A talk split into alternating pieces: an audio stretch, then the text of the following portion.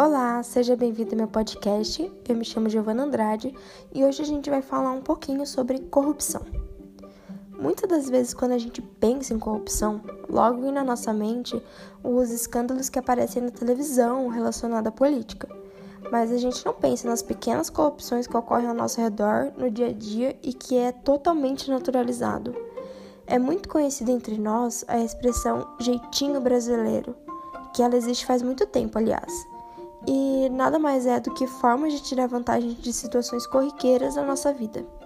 Um exemplo simples disso e que muitas vezes já vivenciei foi indo ao supermercado e no meio das prateleiras achar algumas embalagens de doces, garrafinha d'água, de refrigerante ou algo do tipo vazias, que foram consumidas dentro do estabelecimento e não foram pagas. Por mais que tenha câmera de segurança e os próprios seguranças do local, as pessoas fazem isso acreditando que não é nada demais e não faz diferença. Mas esse consumo sem pagamento gera uma diferença para o mercado, é óbvio. E isso acarreta em um aumento do preço dos alimentos e no final todos nós pagamos por isso, até mesmo a pessoa que cometeu esse ato.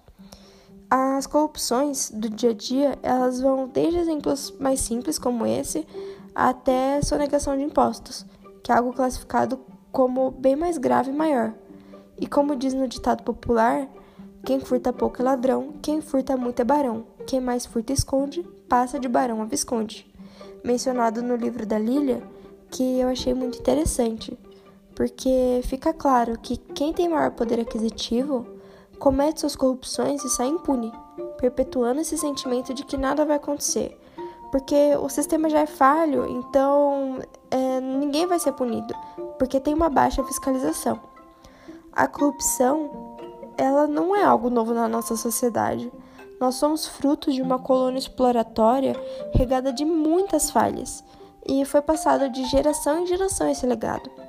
E é muito ilusório da nossa parte achar que a corrupção ela está em só uma camada da população, em só um partido em só uma pessoa ou algo do tipo. A corrupção está enraizada nas nossas origens e ela não vai desaparecer de uma hora para outra. Não é aparecendo um político com viés de salvador da pátria dizendo que vai acabar com tudo isso e que não vai mais existir corrupção no Brasil. É preciso de medidas efetivas para sanar isso e não apenas em cargos políticos. Óbvio que neles precisam também, mas a população precisa mudar. Nós precisamos de educação básica, educação política e ética, e que seja altamente difundido para todos, sendo assim podendo estimular um pensamento crítico. Nós estamos rodeados desse problema. Como a própria Lilia classifica no seu livro, existem os corruptores, que é aquela pessoa que faz algo ilegal para se auto-beneficiar ou para beneficiar pessoas próximas, e ela tem consciência do seu erro. Existem os corruptos, que é aquele que aceita a proposta de fazer algo legal em troca de dinheiro ou algo do tipo, e o conivente, que é quem sabe das corrupções existentes e não faz nada para mudar isso.